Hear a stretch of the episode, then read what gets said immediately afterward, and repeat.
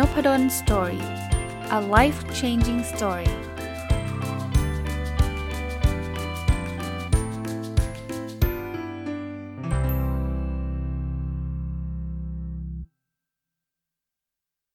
สวัสดีครับ ยินดีต้อนรับเข้าสู่นพดล Story พอดแคสต์นะครับ วันนี้ถ้าตรงวันน่าจะเป็นวันศุกร์ที่ 11 ธันวานะครับ ก็ก้าวเข้ามาสู่เดือนสุดท้ายของปี 2020 แล้วนะครับ วันนี้จะเอาหนังสือเล่มหนึ่งที่จริง ๆ อ่านจบมานานแล้วนะครับ แต่ว่าลืมหยิบมารีวิว ก็วางวางทิ้งไว้บนโต๊ะนี่แหละฮะ เป็นหนังสือชื่อว่า Dollars and Sense นะครับ เขียนโดย Professor Dan Ariely กับคุณ Jeff Kreisler นะครับ ต้องบอกว่าผมก็เป็นแฟนหนังสือของอาจารย์ Dan Ariely นะฮะตั้งแต่ predictably rational แล้วก็หลาย ๆ เล่มถัดมานะครับ แต่เล่มนี้เนี่ย ตีมหนังสือจะเป็นเรื่องเกี่ยวข้องกับพวกไบแอสพวกความลำเอียงในการตัดสินใจก็จริง แต่ว่าเล่มนี้จะเน้นในเรื่องของการเงินเป็นหลัก อ่าแล้วชอบนะ เพราะว่าผมว่ามันตรงกับชีวิตประจำวันเราดีอะ่ะ คือเรามักจะเป็นคนที่ไม่มีเหตุผลจริงๆ เราไม่ค่อยมีเหตุผลในในหลาย ๆ เรื่องโดยที่เราไม่รู้ตัวนะครับ เพียงแต่ว่าถ้าเป็นเรื่องการเงินเนี่ยบางทีเราไม่มีเหตุผลอย่างเดียวไม่พอนะ มันอาจจะทำให้เราตัดสินใจทางการเงินไปแบบ ผิดพลาดเนาะ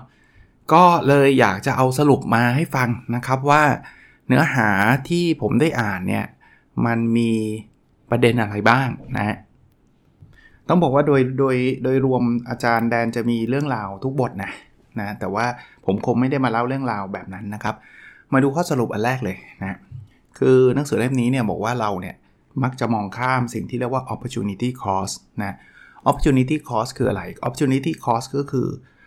ต้นทุนค่าเสียโอกาสนะเราไม่ไม่ค่อยสนใจเรื่องนี้สักเท่าไหร่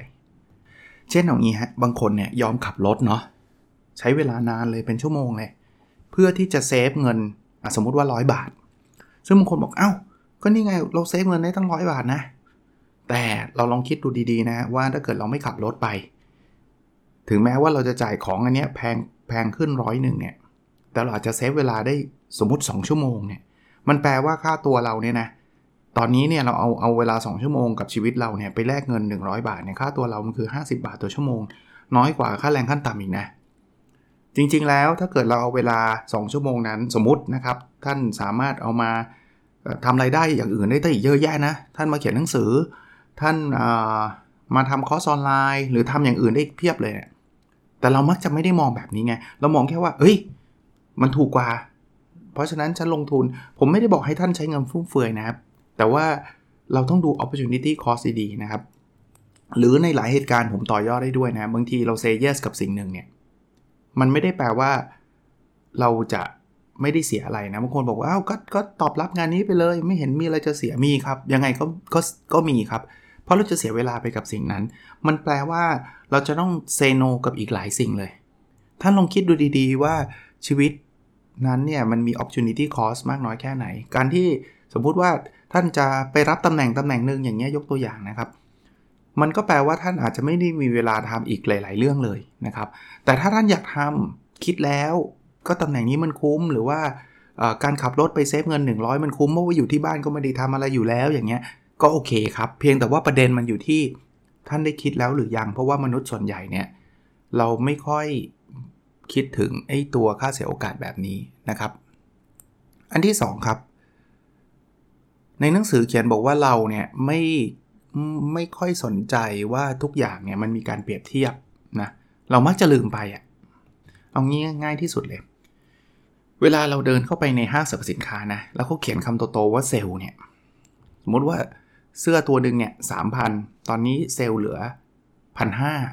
โอ้โห เราจะรู้สึกว่ามันคุ้มค่าทันที แล้วเราจะซื้อเพราะว่าเราเราคิดว่าคำว่าคุ้มมันมาจากไหนลองคิดดูลึกๆนะคำว่าคุ้มเนี่ยมันมาจากตัวเลข 3,000 ซึ่งเอาเอาจริง ๆ นะ หลาย ๆ ครั้งเนี่ยตัวเลขนั้นเนี่ยในห้างสรรพสินค้าเขาอาจจะมาร์กอัพเกินเกินเกินเลยไปกว่าความเป็นจริงก็ได้ เพราะฉะนั้นเนี่ยพอเราเห็นว่าโอ้โหถ้าซื้อวันนี้นะจาก 3,000นะมันจะเหลือแค่พันห้าเองนะมันต้องซื้อแล้วละ่ะเราเราจะมองว่าเรา สามารถเซฟเงินได้ตั้งพันห้านึกออกไหมประหยัดเงินได้ตั้งพันห้าแต่เราไม่ได้มองว่าจริงๆเงินมันไหลออกจากกระเป๋าเราไป 1,500นะเพราะฉะนั้นเนี่ยเราต้องระวังตัวเองแล้วกันครับ คือ คือมันจะมีอีก 2 มุมนะมุมทางการตลาดเนี่ยเขาก็พยายามจะใช้วิธีแบบนี้แหละนะต้องซื้อภายในวันนี้แล้วท่านจะได้ลด 40%ให้ท่านลองมองอีกมุมหนึ่งนะลด 40%แปลว่าท่านต้องจ่าย 60%นะแล้วจริง ๆ 60%จากราคาที่บางที ร้านค้าเขามาร์กอัพขึ้นไปอีกตั้งเยอะมันนั้นบางทีเนี่ยเอาเอาอย่างนี้นะผมเปรียบเทียบไปชัดเจนนะ ถ้าเขาวางเสื้อตัวนี้ขายบอกว่า 1,500 บาทเราอาจจะไม่ซื้อเลย แต่ถ้าบอกว่าเสื้อตัวนี้ 3,000 บาท ซึ่งมันไม่เคยขาย 3,000 บาทหรอกแต่เขาเขียนมาให้เราเห็นนะว่า 3,000 บาทแล้วลดเหลือพันห้านี่เราสนใจทันทีนะเพราะนั้นมนุษย์เรามีแนวโน้มจะเป็นแบบนั้นนะครับ อันที่3ครับเราชอบไปตั้งชื่อเงินนะ่ะคือเขาเรียกว่า mental accounting เคยได้ยินไหมฮะ คือเราจะจะจะแบ่งส่วนของเงิน ทั้งที่จริงเงินมันไม่ได้เงินคือเงินนะครับ เงินคือเงิน แต่ว่าเราจะแบ่งส่วน ผมจำตัวอย่างในหนังสืออันนี้ได้นะคือหนังสือเนี้ยเขาเขายกตัวอย่างแบบนี้ครับจริงมันมันน่าจะเป็นงานวิจัยด้วย ว่าลองนึกภาพนะครับตัวเลขเนี่ยผมอาจจะตั้งขึ้นมาเองนะ แต่ว่าผมจำตัวเลข exactly ไม่ได้ในหนังสือ แต่ว่าผมผมยกตัวอย่างให้ฟัง ว่าท่านกำลังจะไปดูละครแห่งหนึ่งกันแล้วกันนะกรณีที่ 1 ท่านซื้อตั๋วไว้แล้ว แล้วสมมุติว่าตั๋วมันมีมูลค่า 3,000 บาท ซื้อไปแล้วนะ ซื้อตั๋วไปแล้วนะ แล้วเดินไปที่โรงละคร เขาก็ขอดูตั๋วใช่ไหม ท่านก็พยายามจะหาปรากฏว่าท่านทำตั๋วหายคำถามคือ ท่านจะซื้อตั๋วใหม่ไหมราคา 3,000 บาทเพื่อดูละครอันนี้ อะ ถ้าดูสถานการณ์ที่ 2 นะ ท่านจะตอบว่าซื้อไม่ซื้อท่านคิดคิดไว้ในใจนะ ท่านซื้อตั๋วมา 3,000 บาทนะ แล้วเดินไปที่โรงละครเสร็จตั๋วหาย ท่านจะซื้อตั๋วใหม่ไหม ราคา 3,000 บาทยังมีตั๋วขายอยู่นะ แล้วท่านมีเงินด้วยอะอันที่ 2 คือท่านไม่ได้ซื้อตั๋วมาก่อน เสร็จแล้วเนี่ยท่านเดินไปที่โรงละคร ท่านจะควักเงินไปซื้อตั๋วเนี่ยแต่ท่านพบว่าเงินน่ยมันหายไป 3,000 บาท ถามว่าแต่ท่านยังมีเงินเหลืออยู่นะ ท่านอาจจะมีเงินอยู่ในกระเป๋าเพียงพอเนี่ย ถามว่าท่านจะซื้อตั๋วใหม่ไหม คนส่วนใหญ่ทั่วไปนะกรณีแรกเนี่ยตอนตั๋วหายเนี่ย ส่วนใหญ่ไม่ซื้อใหม่ครับ แต่กรณีหลังเนี่ย เงินหายเนี่ยเขาเขาบอกว่าเขาเขาเขาจะซื้อตั๋วใหม่ คือคือคือคือไม่ให้ซื้อตั๋วใหม่ก็จะซื้อตั๋วอยู่ดีอะ ก็จะเอาเงินจากกระเป๋าไปซื้อตั๋วอยู่ดีทำไมคนถึงตอบแบบนั้น เพราะ คนเนี่ยแบ่งแยกออกมา จริงๆอะมันคือสาการเดียวกันแหละคือมันหายของหายมูลค่า 3,000 เหมือนกันเนี่ยใช่ไหมแต่สาการแรกเนี่ย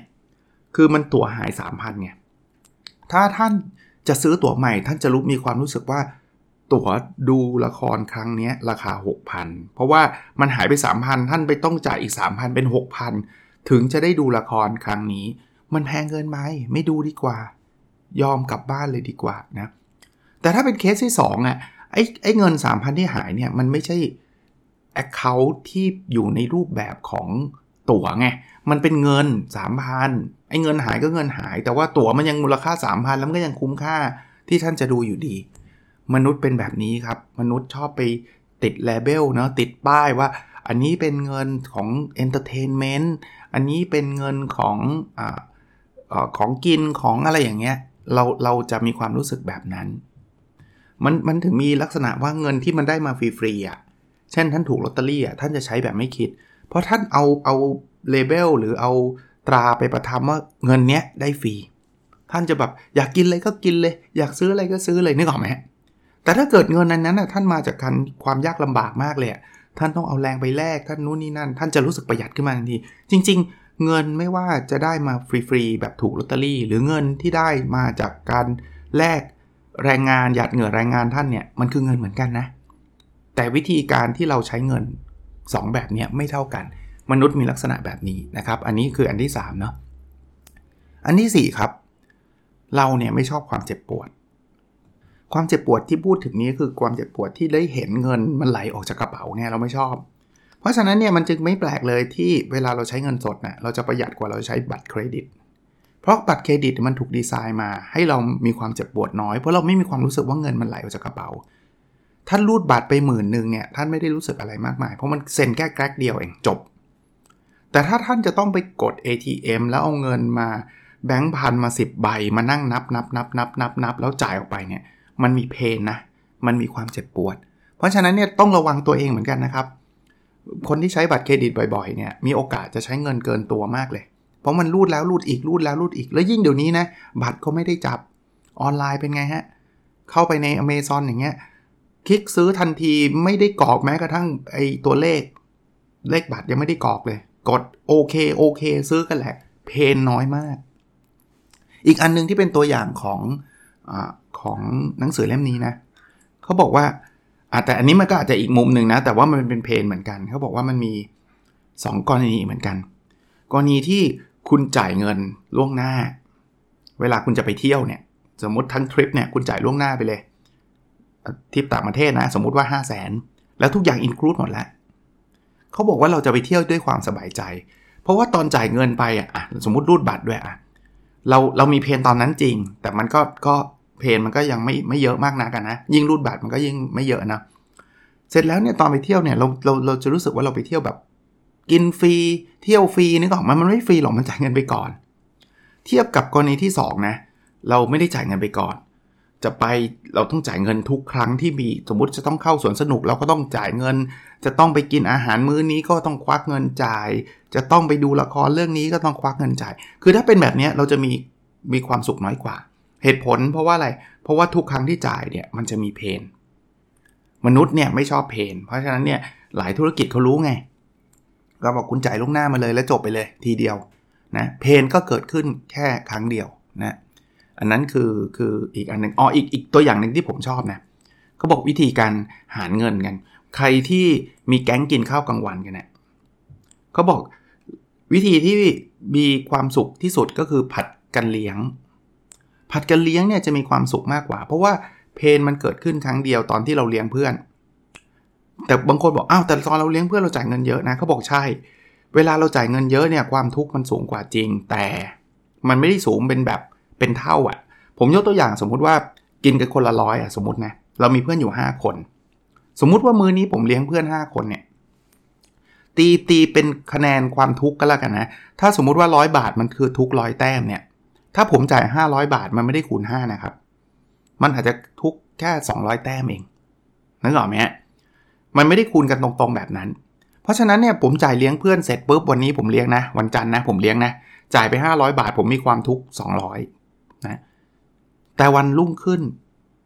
เพื่อนต้องจ่ายผมแล้วใช่ไหมเพื่อนคนใดคนหนึ่งอะ่ะเพราะว่าเขาผมคิวผมเลี้ยงวันจันทร์ไงวันอังคารต้องคิวเพื่อนแล้วผมจะมีความสุขทันที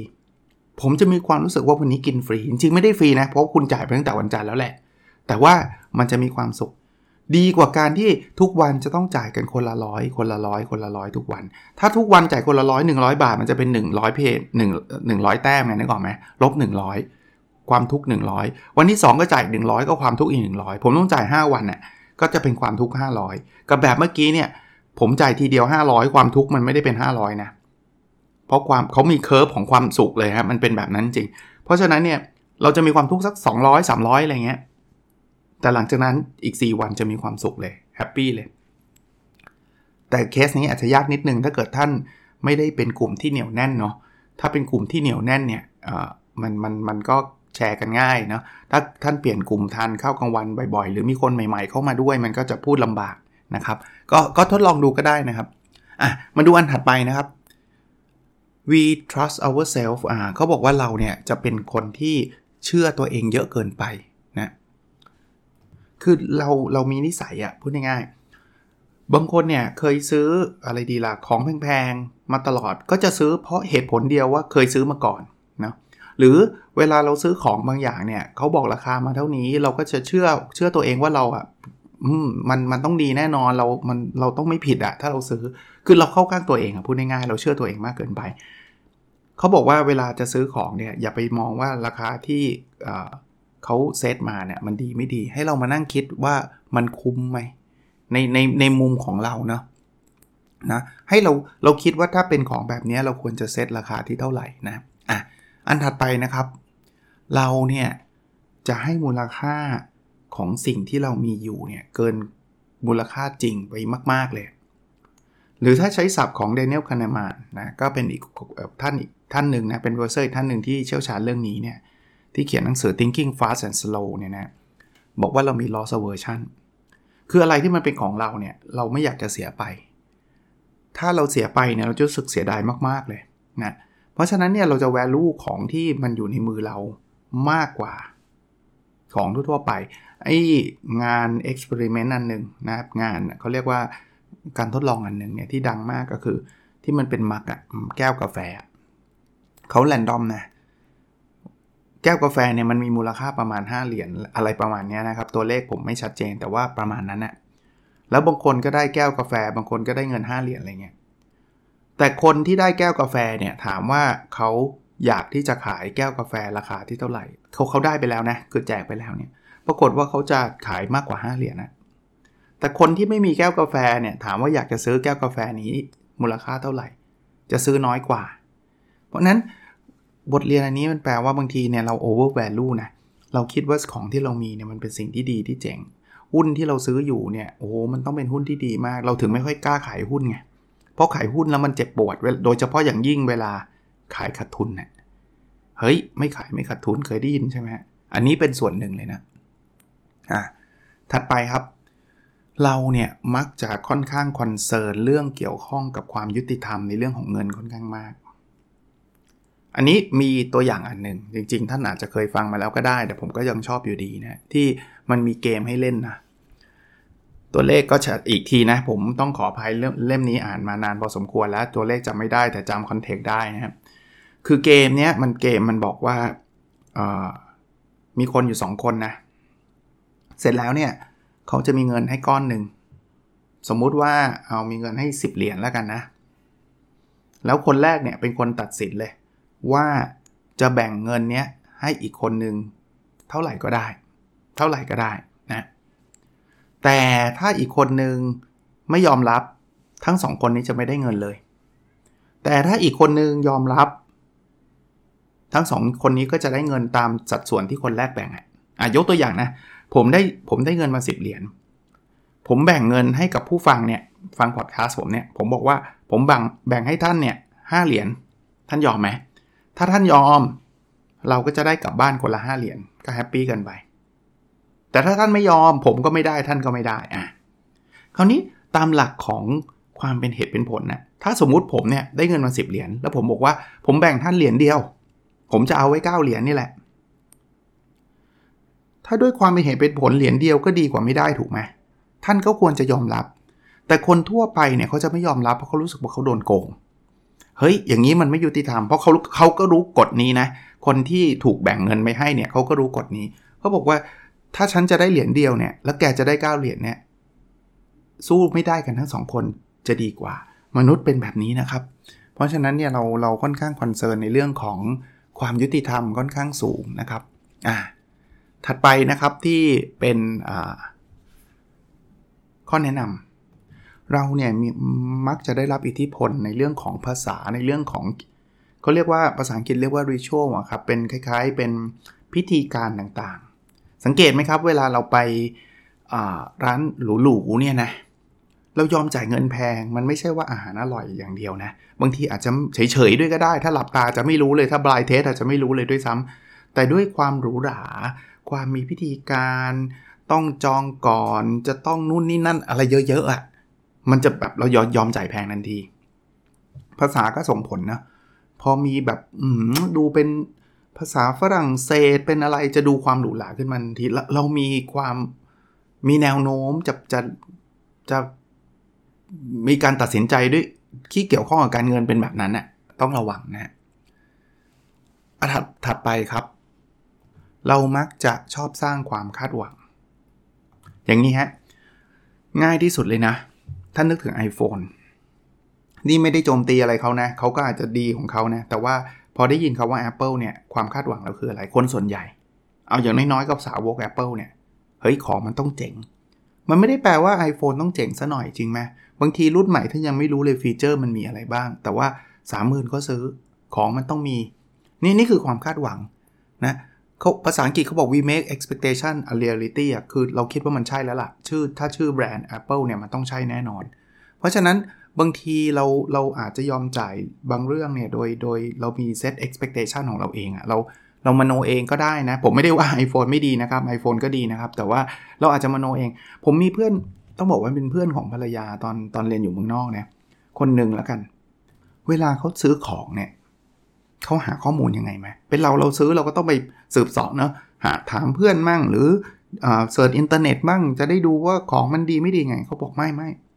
cheap is bad เขาพูดแบบนี้เลยนะ คือถ้าของถูกเนี่ย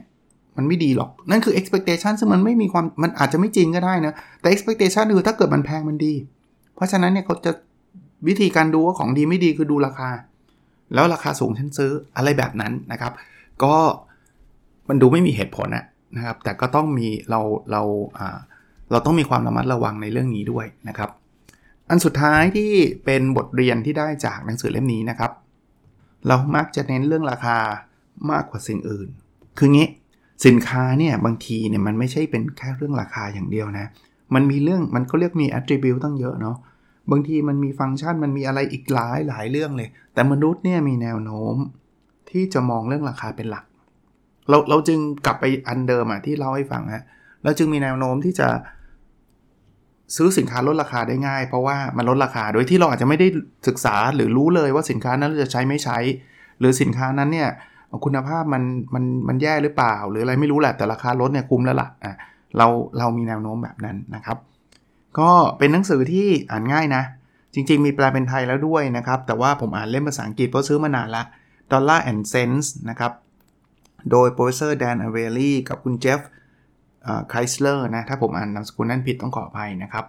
ก็หวังว่ามันน่าจะเป็นประโยชน์กับช่วงนี้ด้วยนะ ช่วงที่เรื่องของการงงการเงินอะไรต่างๆ ของแต่ละคนก็ต้องดูสักนิดหนึ่งด้วยนะครับ ก็ก็เป็นกำลังใจให้สำหรับหลายๆคนนะครับ วันนี้น่าจะเป็นวันที่ 11 นะครับ ขอประชาสัมพันธ์อีกนิดเดียว เพราะว่ามันเหลือแค่ 2 วันเองนะครับสำหรับใครสนใจ OKR Diary นะครับ ก็เข้าไปสั่งได้ในเพจนบดนสตอรี่นะครับ ปิดสั่ง วันที่ 13 ธันวาคมนี้เท่านั้น แล้วก็ส่งให้ไม่เกินวันที่ 25 ธันวาคมนี้นะครับ โอเคนะครับ แล้วเราพบกันในอีพิโซดถัดไปนะครับ สวัสดีครับ